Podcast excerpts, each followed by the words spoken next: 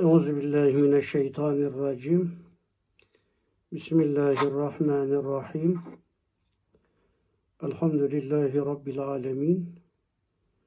Vessalatu vesselamu ala eşrefil murselin. Seyyidena ve senedena ve mevlana Muhammedin sallallahu teala aleyhi ve sellem. Çok değerli, faziletli, gayretli kardeşlerim, âli heyetinize selamlarımı ve sevgilerimi sunuyorum. Cenab-ı Hak'tan sağlık, sıhhat, afiyet içerisinde hayırlı, bereketli, uzun ömürler diliyorum. Gecemizin de bereketli olmasını niyaz ederim. Varlıklar dünyasında varlıkların sultanı olarak yaratılan insan, hem dünyada hem de kainatta ahsen-i takvime mazhar insan, duygular yumağı olan cami bir varlık olan insan,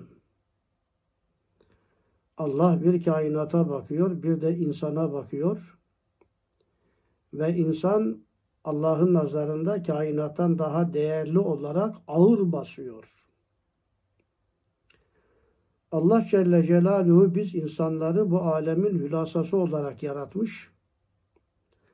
Avalim sende matvidir, avalim sende pünhandır. Akif'in ifadesiyle dile getirilen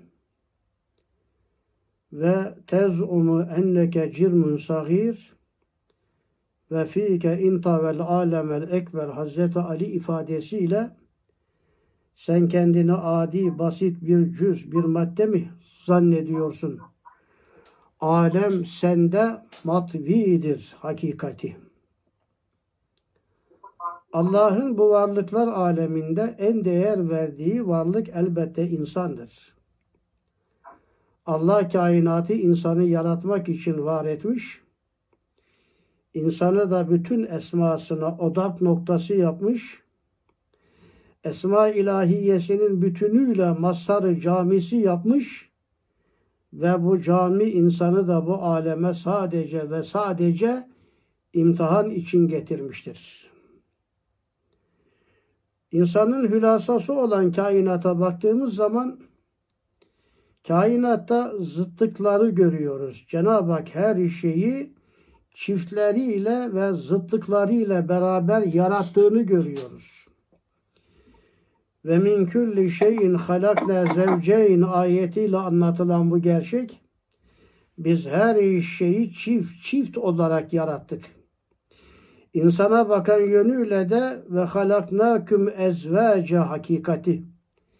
Biz insanı da çift çift olarak, sizleri çift çift olarak yarattık hakikati. Evet, kainatta ezdat birbiri içine girmiş. Bir kısmında cemali esma tecelliyatı var.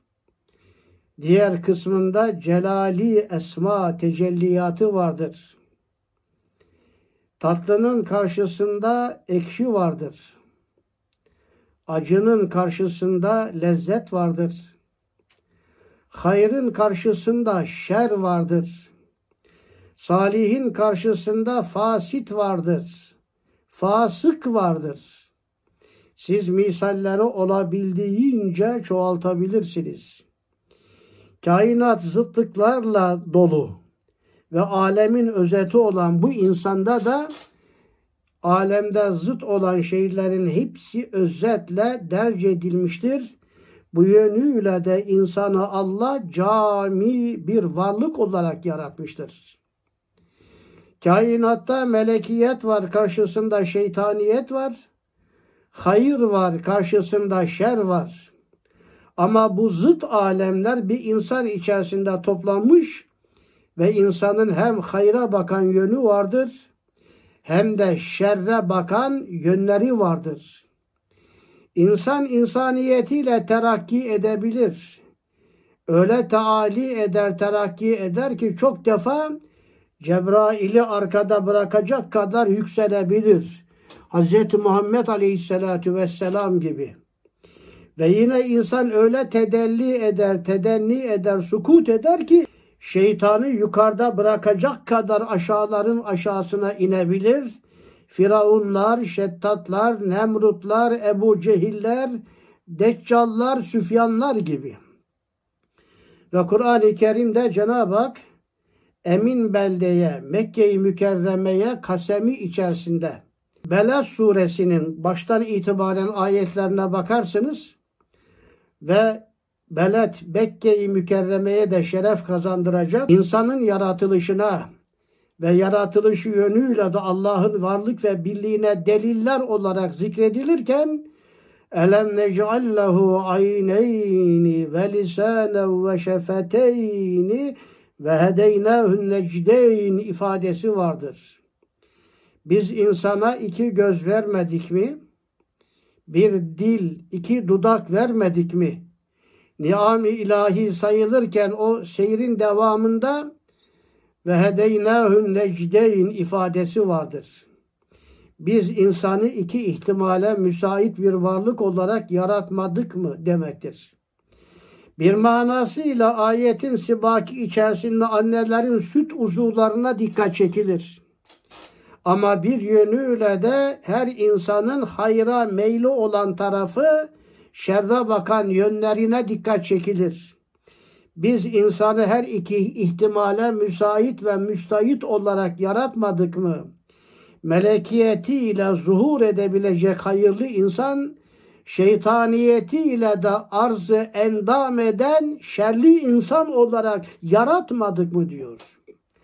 Evet, zıtlıkların hülasası olarak yaratılan bu insanda, evet, cehennemin en alt derekesinden cehennemin en mütena derecesine kadar ne kadar derekeler ve dereceler varsa insanda da böyle derekeler ve dereceler vardır. Derecesi yüksek olan insanlar vardır. Derekesi aşağıların da aşağısında olan perişan ve şerli insanlar vardır. Böyle bir zor girişten sonra şu noktaya gelmek istedim ki, evet, insanlar içerisinde gerçekten hayırlı insanlar vardır. Şerefte meleklerin de üstünde olan hayırlı insanlar vardır. Ve yine insanlar içerisinde şeytanı yukarıda bırakacak kadar aşağıya inmiş şerli insanlar vardır.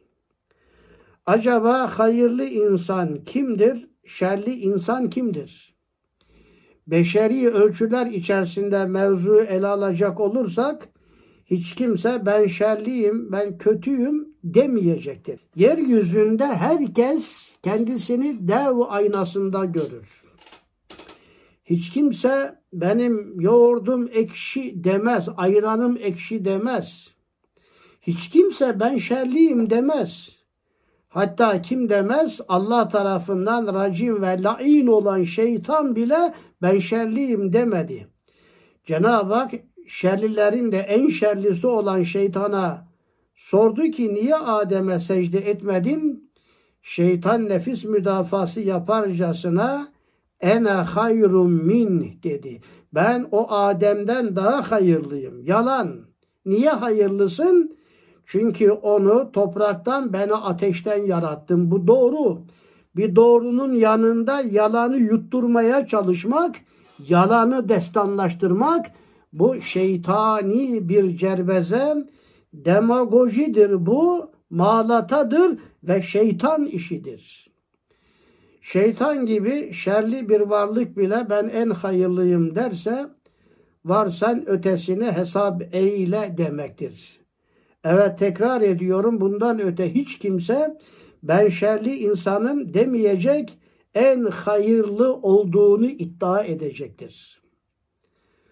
Ama acaba bizi yaratan Allah ölçüleri içerisinde hayırlı insan kimdir, şerli insan kimdir?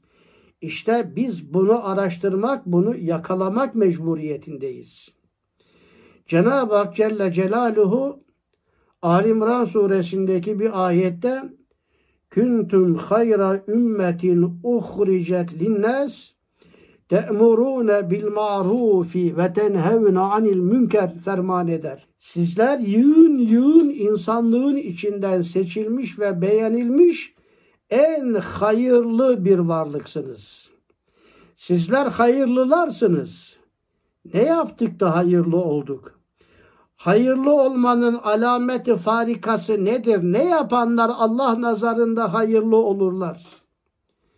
Te'murûne bil ma'ruf ve tenhevne anil münker. Çünkü sizler yeryüzünde emri bil maruf yapar, nehi anil münker yaparsınız. Allah'tan gelen emirleri, güzel mesajları, ahlakı alıp insanlığa tebliğ etmeye, telkin etmeye çalışır. Ve kötülüklerden de, şerlerden de, şeytaniyetten de, zararlılardan da insanları men etmeye, alıkoymaya çalışırsınız. Bir cihetten insanları Allah'a davet eder, şeytandan tenfir etmeye çalışırsınız. Bir başka ifadesiyle insanları cennete giden yola davet eder, cehenneme giden yoldan men etmeye çalışırsınız. İşte bunu yaptığınızdan dolayı sizler insanlık içinden seçilmiş ve beğenilmiş en hayırlı varlıklar, en hayırlı insanlarsınız buyuruyor. Öyle bir insan bir makama çıkmakla hayırlı olmaz. Şatahatlarıyla hayırlı olamaz, iddialarıyla hayırlı olamaz, servetiyle, samanıyla, makamıyla hayırlı olamaz. Allah Celle Celaluhu hayırlı insan, güzel insan olma ölçülerini vermiş. Bu ölçülere uyabiliyorsa öyle bir insan hem Allah nazarında hayırlı hem de diğer insanlar nazarında hayırlı ve şerefli olur. Emri bil maruf ve nehi anil münker yapan insan hayırlıdır. Bir manasıyla tebliğ ve irşat yapan insan hayırlıdır. Bir manasıyla hakkı tavsiye eden insan hayırlıdır. İnsanlara nasihat çeken kimse hayırlıdır. Vaaz eden kimse hayırlıdır. Ve Allah yolunda mücadele eden, mukatele eden insan hayırlıdır. Öz ifadesiyle tebliğ yapan, bazı Kur'ani ayetlerle de cihat yapan insan hayırlı bir insandır.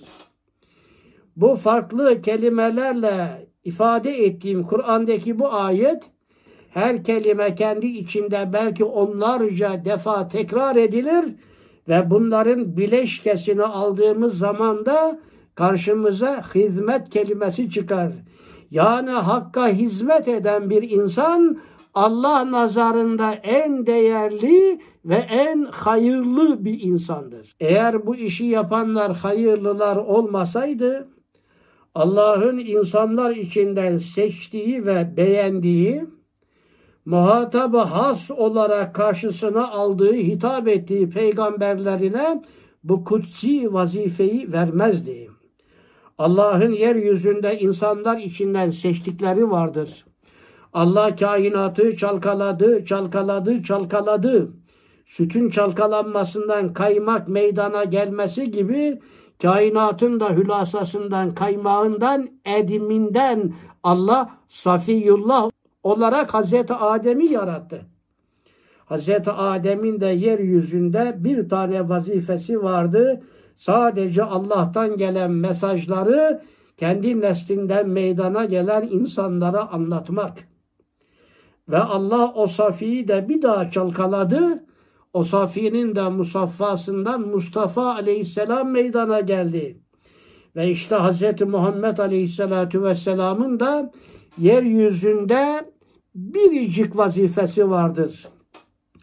Allah'tan aldığı mesajları alıp bütün insanlığa ne kadar ulaşabiliyorsa sunmaya çalışmak, tebliğde ve irşatta bulunmak.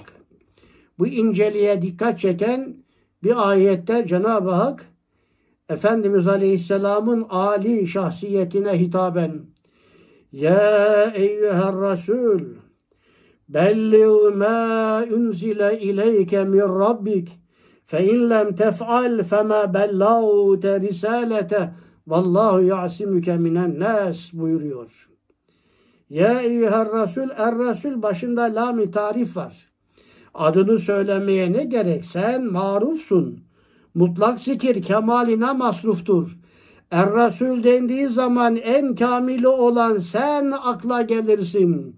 Ey şan ve şerefi malum olan Hz. Muhammed Aleyhisselam, belli ma unzile ileyke min rabbik, Rabbinden sana gelen inen ne kadar varsa vahyi sarih olan Kur'an halinde, vahyi gayri sarih, vahyi gayri metlu olan ilham yani sünnet halinde, sana indirilen ne kadar şey varsa al onları götür insanlığa tebliğ ve telkin et. Eğer bunu yapmazsan peygamberlik vazifeni yapmamış olursun. Deme ya Rab ben bunu yapacağım ama amcalarım düşman, kavim, kabilem, akrabalarım düşman, Yahudi dünyası, Hristiyan dünyası ve Bizans dünyası, İran bana düşman. Ben bu kadar düşmanlıklar içerisinde bunu nasıl anlatacağım deme. Eğer sen anlatmada samimi olursan ki öylesin, vallahu ya'simüke minennâs, Allah insanların şerlerinden seni koruyacaktır ferman ediyor. İnsanların en hayırlısı olan Hazreti Muhammed Aleyhisselam'dır. Müezzinler cuma geceleri veya bazı Mevlid-i Şerif vesaire de cenazelerden sonra minarelerden sala verirlerken derler ki Efendimiz'i değişik yönleriyle vasfederken Es-salatu vesselamu aleyke ya hayra halkillah derler. Salatü selam o zat-ı şanına olsun ki o yaratılanların en hayırlısıdır derler. Evet, yaratılanların en hayırlısı olan Hz. Muhammed Aleyhisselatü Vesselam'ı hayırlı yapan onun biricik vazife ile muvazzaf olmasıdır. Allah'tan aldığı mesajları insanlara sunacak, sadece ve sadece bunun için yaşayacak. Bunu yapamıyorsa yaşamasının da manası kalmadığı için Allah'tan vefatını isteyecek, istemiştir, öyle olmuştur da.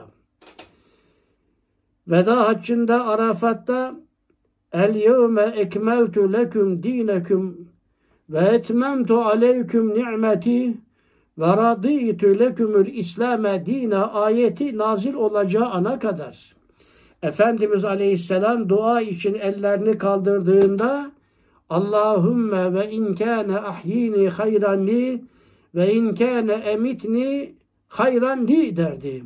Amin. Ey Allah'ım yaşamam hayırlı ise yaşat. Yok hayırlı yaşayamayacaksam, hayrımı kaybettiysem yani o zaman şerli yaşayacağım demek. O zaman benim ruhuma Allah Allah'ım diyerek dua ederdi. Ya Rabbi hayırlı yaşayacaksam, hayırlı yaşamanın ölçüsü ne? Ona az önceki ayette zikrettim. Küntüm hayra ümmetin uhricet linnâs. Sizler insanlık içinden seçilmiş, beğenilmiş en hayırlı bir ümmetsiniz. Hayırlı olmanın alameti neydi?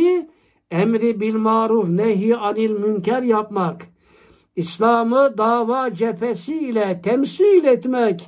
Kur'an-ı Kerim'de yirmi kadar İslam'ın dava cephesini anlatan farklı tabirler vardır. Kendi içinde tekrarları vardır. İşte onların bileşkesi olan hakka hizmet yapmak.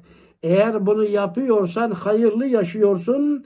Hayırlı olmanın da alameti, farikası işte budur. Duası Efendimizin az önce zikrettim. Veda haccındaki o Maide suresi üçüncü ayetinden bir parça nazil olacağı ana kadar devam etti. Bir gün bir Yahudi grubu Hazreti Ömer'e geldi hilafeti döneminde. Dediler ki ya Ömer, Kur'an'da bir ayet var ki o ayet eğer Tevrat'ta olsa idi biz o günü, o ayetin nazil olduğu günü bayram ilan ederdik. Hangi ayet dedi o? Yahudiler El yevme ekmeltu leküm ila ahir ayetini okudular. Hazreti Ömer acı bir tebessümle o ayetin nazil olduğu gün bayram yapılacak bir gün değildir. O bizim içimizi dağlayan bir ayettir bir yönüyle. Çünkü o ayet Efendimiz Aleyhisselam'ın vefatından bahsediyor dedi. Gerçekten bu ayetin nüzulünden sonra. Çünkü Efendimizin vazifesi dini tekmile etmektir. El-yevme ekmeltü leküm ayeti nazil olduktan sonra belli ki din kemale ermiş. Her kemal bir zevalin başlangıcıdır. Belli ki Efendimiz Aleyhisselam'a bundan sonra vahiy gelmeyecek. Yani vazifesi tamamlanmış. Bundan sonra yaşamasının da manası kalmamış. Ve zaten bu ayetin nazil olmasından sonra Efendimiz Aleyhisselam Allahümme errefikal ala, Allahümme errefikal ala diyerek dua ediyordu. Allah'ım yaşamam hayırlıysa yaşatı bıraktı artık. Allah'ım beni refika alana al. Ali huzuruna al Allah'ım diyerek dua ediyordu. Evet, bir insanın yeryüzünde hayırlı olmasının Allah nazarında, melekler nazarında, peygamberler nazarında, meleği alanın sakinleri nazarında hayırlı olmasının bir tek alameti farikası vardır. O da sadece ve sadece Allah davasına hizmet etmek, dini mübini İslam'a sahip çıkmak ve yaşarken de sadece ve sadece bunun için yaşamak. Değerli kardeşlerim, bizim yolumuz budur. Başkalarının ne demesi hiç önemli değil. Efendimiz Aleyhisselam'a da mecnun dediler. Sihirbaz dediler. Demedikleri söz, atmadıkları iftira kalmadı. Ama bunlar Efendimiz Aleyhisselam'ı üsse bile kıymetten sakıt etmedi, kıymetten düşürmedi. Ve Efendimiz Aleyhisselatü Vesselam en hayırlı insan, hayırlıların da en zirvesinde hayra halkillah olan o mualla ve muhteşem bir zat ve bize de hayırlı olmanın da yollarını göstermiştir.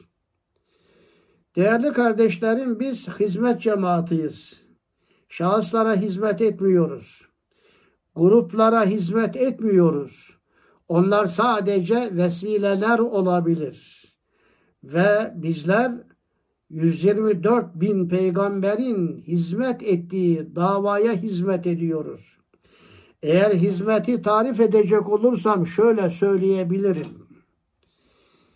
Hizmet hakka hizmet.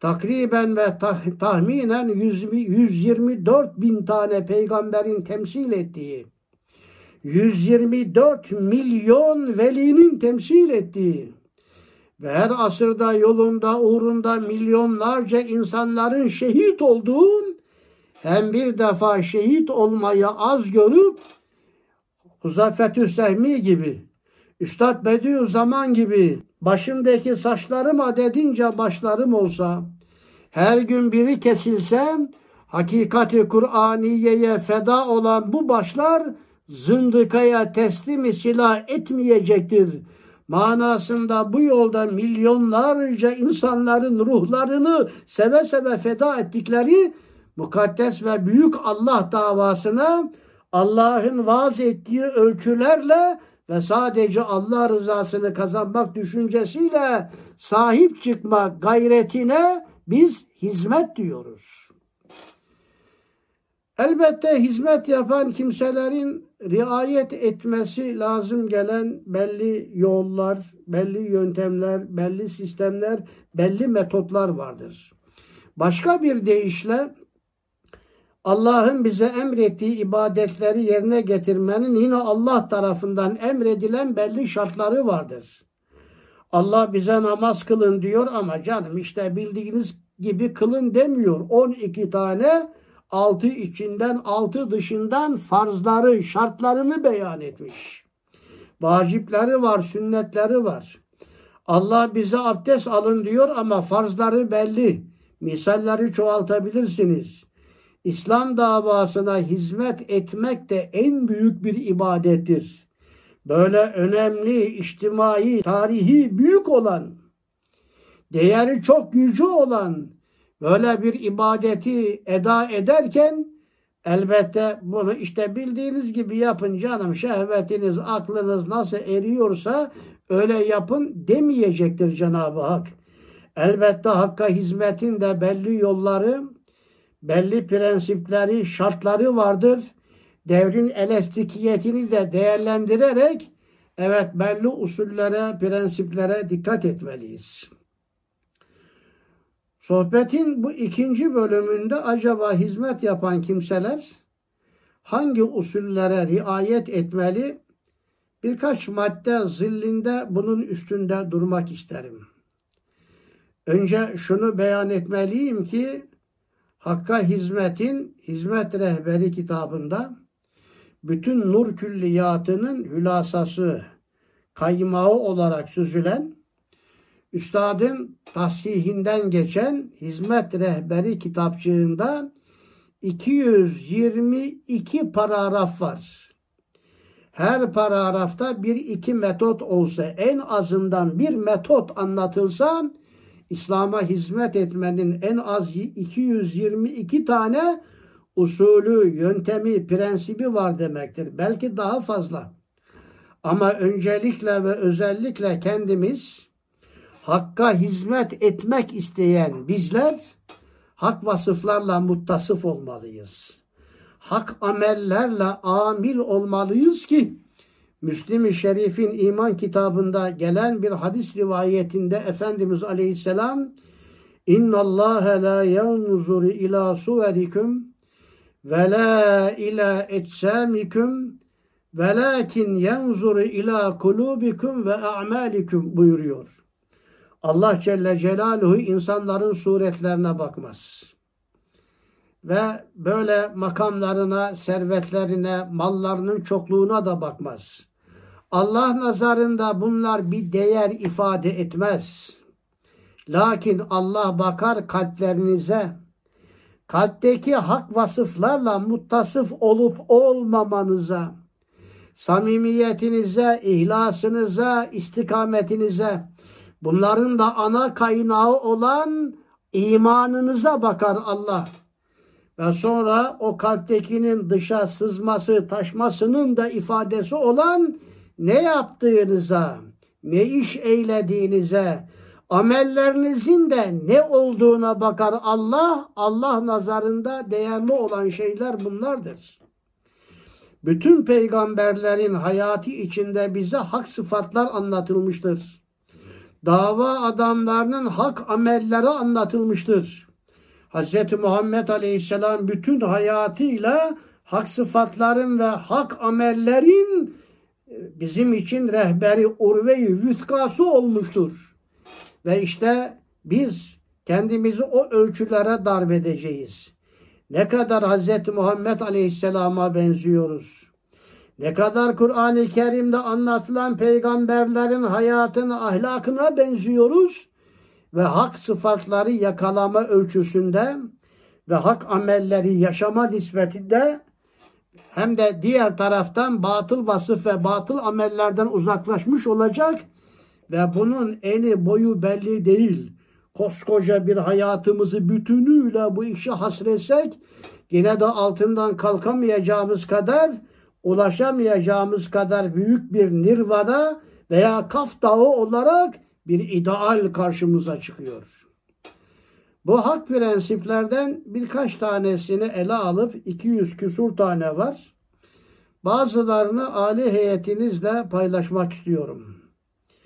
Değerli kardeşlerim, Hakk'a hizmet etmek isteyen öncelikle Hoca Efendi'nin Sultanahmet'te yetmiş dokuz senelerinde yaptığı bir vaaz vardı. Tarihi bir vaaz. Ana mevzusu şuydu: İslam'a hizmetin hareket noktası tırnak içinde ben mahrecinden huruç edilmesi. Yani lima tekulune ma la tef'alun hakikati. Saf suresi dördüncü ayetlerde veya oralarda üçüncü ayet de olabilir. Geçen ayette ya eyyühellezine amenun lima tekulune ma la tef'alun Kebura makten indallahi en tekulu ma la ta'lemun. Ey iman edenler! Yapmadığınız, yaşamadığınız şeyi niye başkalarına anlatıyorsunuz? İleride yapamayacağınız şeyleri de gücünüz yetmeyecek, niye insanlara vaat ediyorsunuz? Birisi geçmiş zamana dönük bir yalan, aldatmaca, birisi siyaset dünyasında oldukça fazla olan, oylarınızı bana verirseniz mesela Kayseri'ye deniz getireceğim gibi bir şey getiremeyecek yalan.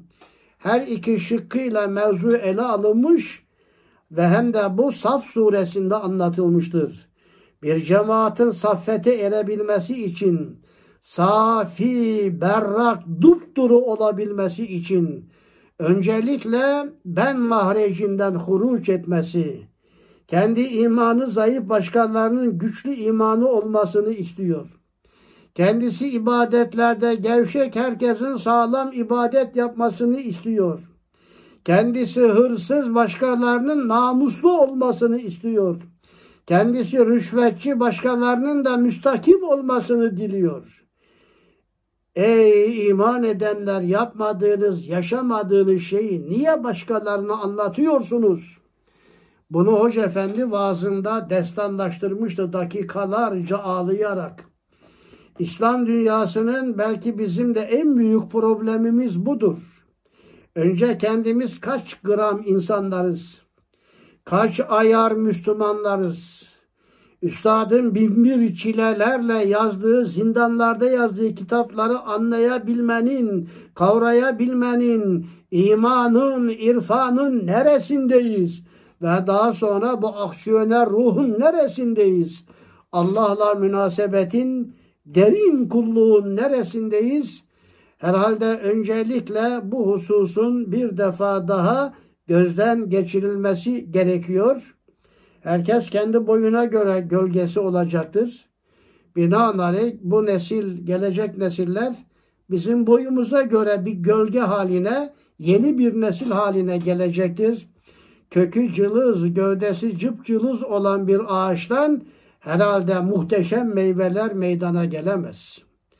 Öncelikle İslam'a hizmetin hareket noktasının ben mahrecinden huruç olarak ele alınması, çıkışı yapılması gerekir.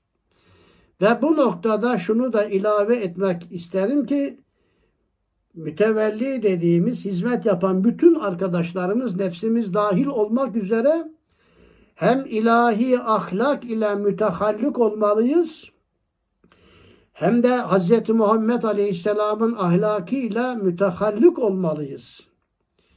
Üstadın otuzuncu sözde felsefe nübüvvet kıyasında anlattığı felsefenin iflası ve Kur'an ve Kur'an cemaatinin de iğnasını kıyasla anlattığı yerde nübüvvetten gelen temel bir prensip ki tehallakû bi ahlâkillah, Allah'ın yüce ve yüksek ahlakıyla ahlaklanınız buyuruyor Efendimiz Aleyhisselam.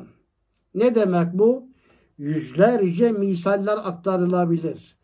Ama iki misal Kur'an'dan aktaracak olursam, mesela bir yerde Cenab-ı Hak diyor ki sun Allahillezî etkane külle şeyin.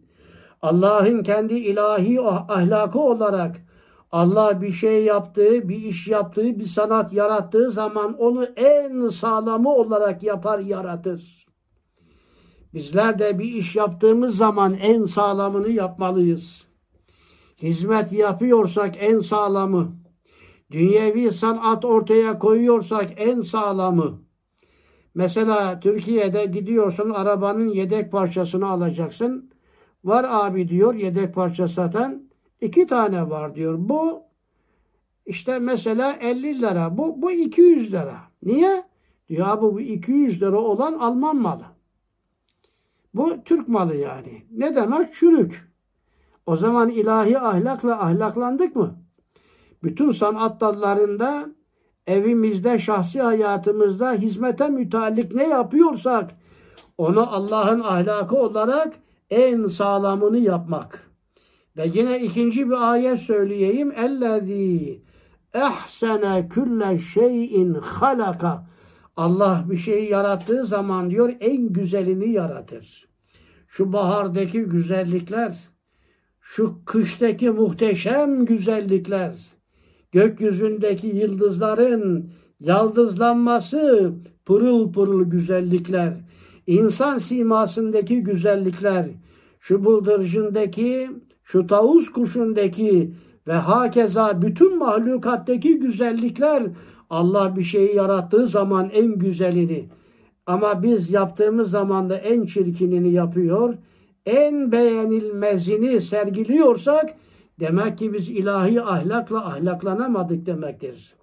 İster şahsi hayatımızda ve işlerimizde, ister ibadetlerimizde, evrad-ı eskarımızda, isterse içtimai hayata dönük yaptığımız her şeyde ve hizmetlerimizde bir şey yaptığımız zaman hakkını vermek ve sağlam yapmak ve en güzelini ortaya koymak.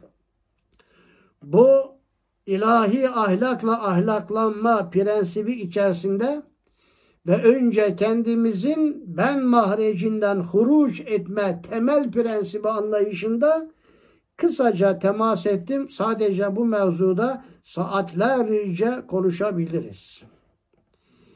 Hizmet edecek kimselerin riayet etmesi veya önemle dikkat etmesi lazım gelen bir husus daha vardır ki o da yapacakları işin dertlisi ve delisi olmasıdır. Hoca Efendi'nin senelerce anlattığı ana mevzu buydu. Büyüklerimiz de hep dertli yaşamışlar. Gözümde ne cennet sevdası var ne cehennem korkusu.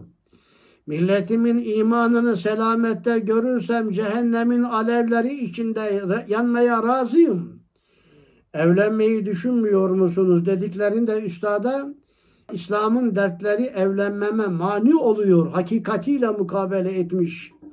Öyle dertli, derdinde öyle deli ki gerçekten uzakta bakanlar ona deli demişler. Hazreti Nuh'a deli demeleri derdinden dolayıdır. Efendimiz Aleyhisselatü Vesselam'a mecnun demeleri da davasının dertlisi, onlar nazarında deli görünmesinden dolayıdır. Ehli dünya bizi deli görecek. Zaten imanınızdan dolayı size deli demiyorlarsa imanda kemalata ermiş olamazsınız. Ne demek bu? Ehli dünyanın mantığından farklı bir mantıktır. Ehli dünya, dünyayı ahirete tercih etme mantığıyla yaşar. Ama bizler ise ahireti dünyaya tercih mantığıyla yaşarız. Onun için ağlamak onlara göre delilik. Onun için rahatımızdan fedakarlık yapmak onlara göre delilik. Hayatımızı vermek onlara göre delilik. Servetimizi vermek onlara göre delilik. Bu yolda zindanlara düşmek onlara göre delilik. Ama bu güzel bir deliliktir. İslam davasında dertli olmanın deliliğidir. Ve ben Hoca Efendi'den çok duymuştum. Hayatımda bir defa bunu yakaladım. Diyor ki içinizdeki sancı o kadar büyük, dert o kadar büyük olacak ki kasıklarınız şişecek, kasıklarınız patlayacak. Ben bunu anlamakta zorlanıyordum. Bir insan dertli tasalı olunca kasıkları nasıl şişer, nasıl patlar? Ömrümde bir defa neydi ki o bilmem onu yakaladım ben. Gerçekten insanların kasıklarında baloncuklar meydana geliyor, şişiyor, dertli ve sonra patlıyor onlar. İşte bunu dava adamlar hayatının bütününde yakalamışlardır. Ve zaten dertli deli olmadan yeni bir doğum da olmayacağı muhakkaktır.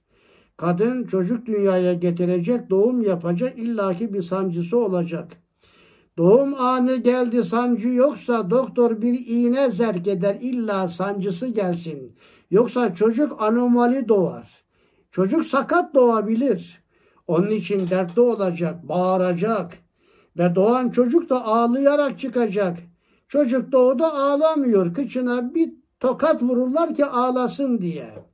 Ve bunlar sağlıklı gelişmenin, geleceğe sağlam adımlarla gitmenin de işaretleridir. Kehf suresinde yıkılmış, bitmiş bir milletin ayağa kalkma dönemlerine dikkat çekilir. Efendimiz Aleyhisselatü Vesselam kim Kehf suresini, Cuma günleri, bir rivayette ilk üç ayetini, bir rivayette ilk on ayetini, bir rivayette tamamını Cuma günleri okursa Deccal'ın şerrinden emin olur buyuruyor. Deccaliyetle Kehf suresi bağlantısını kurmuş Efendimiz Aleyhisselam. Bu böyle sallanarak okuma değil. Belki Kehf suresinde Deccaliyet döneminde sıfırlandıktan sonra iman ve İslam adına yeniden ayağa kalkmadaki dönemlere, safhalara dikkat çekme. Bir Eshab-ı Kehf dönemi fütüvet, gençliği şuurlandırma. Hz. Musa ve Hızır dönemi, şeriatın talim ve taallüm dönemi, bu iki döneme hazır bulan üçüncü safhada Hz. Zülkarneyn'in bir kuvvetin başında önce garbı sonra şarkı Allah namına fethetmesi dönemi. Bu merhalelerin de başında, en başında Eshab-ı Kehf kıssasına girmeden önce Cenab-ı Hak şunu ferman ediyor. فَلَعَلَّكَ بَاخِئُ النَّفْسَكَ عَلَى آثَارِهِمْ اِلَّمْ يُؤْمِنُوا بِهَذَا الْحَد۪يثِ اَسَفَا.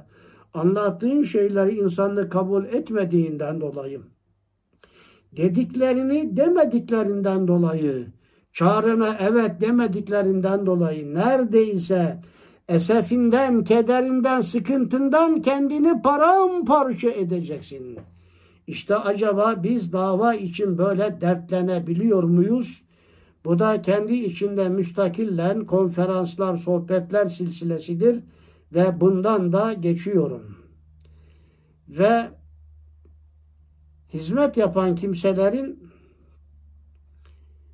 tebliğin rehberleri olan, peygamberleri peygamber yapan o beş sıfatı da ölçü almasının şart olduğuna inanırım. Peygamberlerin vazifesi sadece tebliğ yapmaktı. Ama onların o tebliğinin altında yatan dört tane ana sıfat vardır.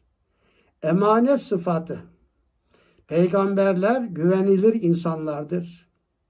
Sıdık sıfatı. Peygamberler doğru sözlü, doğru özlü, fiillerinde doğru insanlardır.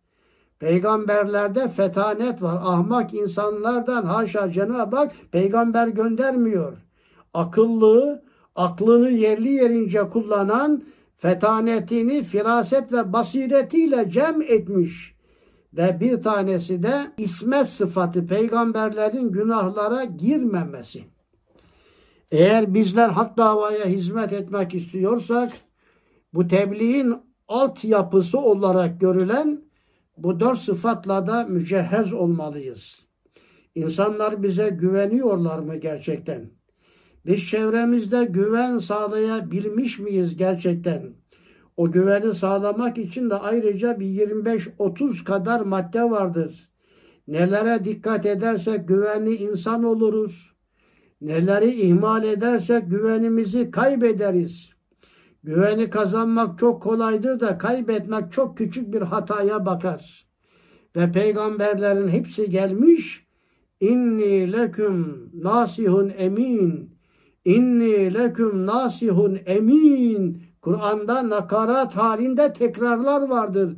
Biz sizin için güvenilir nasihatçılarız. Güvenilir nasihatçılarız demişlerdir. Ve insanlık çapında tebliğ ile mükellef olan Hz. Muhammed Aleyhisselam'ın en öne çıkan vasfı onun el-emin, Muhammedül Emin olmasıdır. La ilahe illallahul melikul hakkul mübin, Muhammedur Resulullah sadikul vaadül emin olarak sabah namazlarından ve akşam namazlarından sonra onar defa duadan önce tekrar ettiğimiz bu dualar Hz. Muhammed Aleyhisselam'ı el-emin kılmıştır. Emniyet için neler yapmalıyız? Herhalde yalancı insan emin olamaz. Sahtekar insan, hırsız insan, rüşvet alan insan, dediklerini yaşamayan insan ve hakeza. Ve ikinci olarak sıdık, doğru olmalıyız. Özümüzde doğru, sözlerimizde doğru, zerre hilafı vaki konuşmamalıyız. Ve hatta fiillerimizde de doğru, doğal yaşamamalıyız. Bu doğruluk üstünde o kadar durabiliriz ki, nübüvvetten sonra en birinci makam olan Hz. Ebu Bekir Sıddık'ın makamı doğru, dost doğru, istikameti de içine alan doğruluk. Nasıl başladı ise hayatımızın başında öleceğimiz ana kadar şartlarımız değişse bile değişmeden dümdüz devam edebilme doğruluğu sıdkı farklı boyutlarıyla tahlil etmek lazımdır. Ve diğeri de ismet, haram ve günahlara girmemeliyiz. Hatta mekruhlardan içtinab etmeliyiz. Küçük günahları bile adeta kendimiz için büyük günahlar say saymalıyız. Ve Üstad Risale-i Nur talebeleri hakiki takva ufkunda yaşamalı diyor. Takva içinde bir tabir daha kullanmış, hakiki takva ufku. Ve şirkten takva, haram ve günahlardan takva, hakiki takvaya gelince şüpheli şeylerden bile takva manasında nur talebeleri kılı kırk yararcasına müttaki olmak mecburiyetindedir. Üstünde müstakilen saatlerce durulabilecek olan bir mesele ama bir de tebliğ fetanet ister. Böyle saf olmaya gerek yok. Akıllı olmak, aklımızı yerli yerince kullanmak. Akıllı insan ne zaman, nerede, nasıl konuşacağını bilen insandır. Bir hadisin tarifiyle de akıllı insan dünyasını ahiretine feda eden veya ahiretini dünyaya feda etmeyen insandır. Farklı yönleriyle tasvir edilebilir. Değerli kardeşlerim, hizmet rehberinde Üstad Hazretleri hizmet yapan kimseler için İçinde hizmet kelimesi de geçen dört tane prensip vaz ediyor. Bu prensipleri ezberleyerek hayatımızı ona göre şekillendirmemiz gerekiyor. Ezberleyebilirsiniz. Ezberinizde olduğunu düşünüyorum. Bir, hizmetkarlığı makamata tercih edenlerdeniz. Şu müthiş tabire bak. Hakkında bir kitap yazsanız yine de anlattım diyemeyeceğiniz kadar muhtevası geniş, muhteşem bir cümledir. Hizmetkarlığı makamata tercih edenlerdeniz. Bizler dünyada ne maddi ne de manevi makam peşinde değiliz. Bizler Hakk'a hizmetkarız ve hizmetkarlığı bütün makamlara tercih edenlerdeniz. Açılıma ne kadar çok ihtiyacı var değil mi? İkinci prensibe gelince bizler için nefis cümleden edinen, hizmet, vazife cümleden âlâ demeliyiz. Şimdi bir arkadaşımız coşkulu hizmet yapıyor. Sonra bakıyorsun heyecanları sönmüş, hatta sanki bu hizmeti hiç duymamış gibi.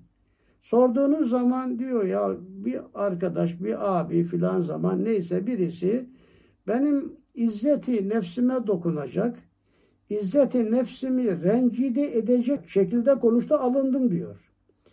İzzeti nefsime dokunmak. Yani bizde izzeti nefis olmalı mıydı? Gerçekten izzeti nefis var mıdır? Olmalı mı bir Müslümanda ve dava adamında? Bizim için izzeti İslam esastır. İnnemâ e'azzenallâhu biddin diyen Hazreti Ömer, Allah bizi dinle aziz kıldı. Onun için hizmet cümleden âlâ ve nefis cümleden edna. Üstad Hazretleri sürekli nefsine vurmuş. Ahmak noktayı sevda demiş. Ey gafil Said demiş. Ben beni beğenmiyorum, beni beğenenleri de beğenmiyorum demiş. Ve sizi kaçırtmamak için günahlarımı söylemiyorum demiş. Olabildiğince nefsine vurmuş. Biz nefsimize vurmuyor da başkalarına vuruyorsak ve bu yolla da bu dava ayağa kalkamaz. Onun için nefis cümleden edna, vazife cümleden âlâ demek. İki. Üçüncü olarak da dünya darul hizmettir, ahiret darul ücrettir demek. Dünya hizmet diyarıdır. Ücret ve mükafatı Allah'tan alacak. Ahirette alacağız. Her yaptığımız hizmetin, hamlenin karşısında, karşılığında ister teşekkür bekleyerek, ister saygı, hürmet bekleyerek, ister anlayış bekleyerek, isterse maddi bir şey bekleyerek bir ücret beklersek öbür aleme gittiğimiz zaman yaptığımız hizmetlerin sevaplarını bulamayız. Bir gün Efendimiz Aleyhisselatü Vesselam sahabe-i kirama siz dedi müflis kimdir bilir misiniz? Biliriz ya Resulallah dediler. Ticaret yapan bir topluluk. Bir insanın bol sermayesi, malı, kapitali vardır. Ticarete gider. Kar için ama her seferde biraz ana sermayeden de kaybeder. Biraz daha ana sermayeden kaybeder. En nihayet ana sermaye de gider. İşte biz buna müflis deriz. Efendimiz Aleyhisselam benim kastettiğim müflis bu değil. Bol sevapla ahiret yurduna gider ama mizanda sevapları karşısına çıkmaz. Ya Rabbi ben şu kadar namaz kıldım, bu kadar hizmet ettim, bu kadar fedakarlık yaptım. Hani bunlar defterimde yok der. Hani küçük büyük her şey kaydediliyordu, yok ya Rabbi. Allah der ki ona اَذْهَبْتُمْ طَيِّبَاتِكُمْ فِي حَيَاتِكُمُ الدُّنْيَا فَاسْتَمْتَعْتُمْ بِهَا. Ayet bu. Allah diyecek ki o kula ahirette sen bunların mükafatını dünyada yedin, içtin, bitirdin. Bu aleme bir şey kalmadı. Desinler diye yaptın dediler. Şöhret için yaptın, meşhur oldun. Veya teşekkür aldın, iltifat gördün, saygı gördün, maaş aldın. Bunlara, hedef, bunlara hedeflemiştin. Dünyada aldın, bu aleme bir şey kalmadı denir. Hazreti Ömer Medine-i Münevvere'den kalkmış iki bin küsur kilometre. Önce Şam'da Muaviye vali, Şam valisi daha ileriye geçecek. Humus'ta Hazreti Halid de ölüm döşeğinde. Onunla bir helallaşmak istiyordu. Çünkü Yermük vakasında onu kumandanlıktan azletmişti. Acaba içinde bana karşı bir kırgınlık var mı diye düşünüyor, kırılıyor, üzülüyor. Onunla helallaşmak için ta Medine-i Münevvere'den çıktı devesiyle Humus'a. Şam'da vali Muaviye'ye uğradı. Aman Ömer gelmiş diye. Hazreti Muaviye zengin bir adam. Babadan zengin. Muhteşem bir sofra hazırladı. Öyle muhteşemdi ki Hazreti Ömer de oturdu sofraya. Kendi etrafıyla, etbaıyla bir türlü bir lokma alamıyor. Hazreti Muaviye hayret etti. Yani tabi Hazreti Ömer başlamayınca diğerleri de başla, başlayamıyor. Dedi ya Ömer eti temiz, sütü temiz neyse kendi paramla aldım devletin parası değil. Yani helal olduğunu anlatmaya çalışıyordu ama fakat Hazreti Ömer başladı hıçkıra hıçkıra ağlamaya. Ağladı ve bir lokma almadan sofradan ayrıldı. Niye böyle yaptın? Dedi ki ben Efendimizle beraber bulundum. Efendimizin böyle bir sofradan yemek yediğini görmedim. Ben Hazreti Ebu Bekir'le beraber bulundum. Yar-ı vefadarım onun da böyle bir sofradan yemek yediğini görmedim. Ben eğer böyle bir sofradan yemek yersem velev cennete gitsem bile şu ayetin tokadını yemekten korkarım. اَذْهَبْتُمْ طَيِّبَاتِكُمْ فِي حَيَاتِكُمُ الدُّنْيَا فَاسْتَمْتَعْتُمْ بِهَا ayeti. Az önce mealine dikkat çektim. Acaba bunlara dikkat edebiliyor muyuz? Onun için dünya darul hizmettir, ahiret darul ücrettir. Ama dördüncü prensibe gelince bu hizmet kelimesi geçen kendi içinde hizmetlerde en önde bulunmak, mükafatın tevziinde ise en arkada bulunmak, hatta en arkada bile bulunmaktan öte nefsimizi unutmak. Sahi, hizmet, fedakarlık vesaire bunlarda en önde olmak. Ama hizmetler belli bir noktaya gelip mükafatlar, ganimetler dağıtılma noktasına gelince, makamlar, mansıplar dağıtılma noktasına gelince bir kenara çekilmek, kendisini unutmak en arkada. Uhud'un birinci safhasında düşman kaçıyordu. Bıraktılar eşyalarını. Ganimetler var. Sahabi bazılarını topladı. Bir sahabi bir şey aldı önüne çıkan. Efendimiz buyurdu ki bu senin olsun. Ya Resulallah dedi ben buraya böyle bir ganimet için gelmedim. Ben aha şuracığımdan bir ok yiyeyim de Allah yolunda şehit olayım diye geldim.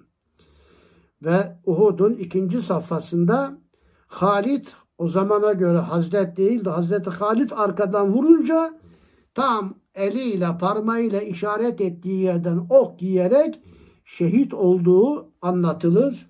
Tam arzusu, samimi isteği, duası kabul olmuştur. Bizler şimdi çok nazlıyız. Beni anlayamadılar, fedakarlık yaptım, tanıyamadılar, değerimi kimse bilmedi. Hayır, biz bunlara takılmamalıyız. Biz Allah için, Allah davasına, Allah ölçüleriyle hizmet yapan bir cemaatiz. Cemaatçılık yapmamalıyız. Şahısları bayraklaştırmamalıyız. Şahısların fazileti faziletimizdir. Cemaatin güzellikleri güzelliğimizdir. Ama bunlar sadece ve sadece vesiledir ve hizmette en önde ama mükafatın tevziinde arkada olmak. Bu son cümleme kısa bir şey ilave edip sohbeti bırakacağım. Bugün bu Türkiye'deki siyasetçiler daha kısa donla top oynarken başkaları zindanlarda yaşadı. Bu hizmet erbabı zindanlarda yaşadı. Hoca efendi kitap okudu, gece gündüz ağlayarak köy köy gezdi, anlattı. Onlar kısa donla top oynuyorlardı. Binbir fedakarlıkla bir altın nesil meydana geldi. Öteki iç hizmetlerde bir dehli yok. Hemen maraton gibi en öne geçerek, işte bu firavunluktur. Hizmette arkada, mükafatta önde olmak bir firavunluktur bu. Ve bize gelince biz hizmetlerde en önde olmalıyız. Ganimetin taksiminde en arkada olmalıyız. Hatta kendimizi unutmalıyız. Bu ruhla yaşayabilirsek bu Hz. Mesih döneminin zuhur etmesine sebebiyet verecektir. Hz. Meryem bin bir çilelerle Hz. Mesih'i dünyaya getirdi. Utanıyordu, sıkılıyordu, mahcup oluyordu. İnsanlar da haklıydı. Çünkü babasız bir insanın dünyaya gelmesi görülmüş şey değildi. Ama o şartlar içinde iffetli, namuslu olan, buram buram terleyen Hz. Meryem, insanlığa Hz. İsa gibi bir ruhullahı, bir kelimetullahı bahşettikten sonra ellerini kaldırıp ve küntü nefsen mensiye dedi. Ah, keşke bugün unutulmuş gitmiş olsaydım. Üstad Hazretlerinin de mezarının meçhul olması bundandır. Ve eğer işte ey Saidler, Ömerler, Yusuflar, Tahirler vesaireler ne yapayım acele ettim kışta geldim dedikten sonra eğer diyor o bahar hediyelerinden bana bir demet getirirseniz kabrimin başına size kabrimden heniyen leküm sadası gelecektir. Afiyet olsun, ben o kadarcık bile çiçek istemiyorum sizden. O da sizin olsun, sadasını duyacaksınız benden diyor.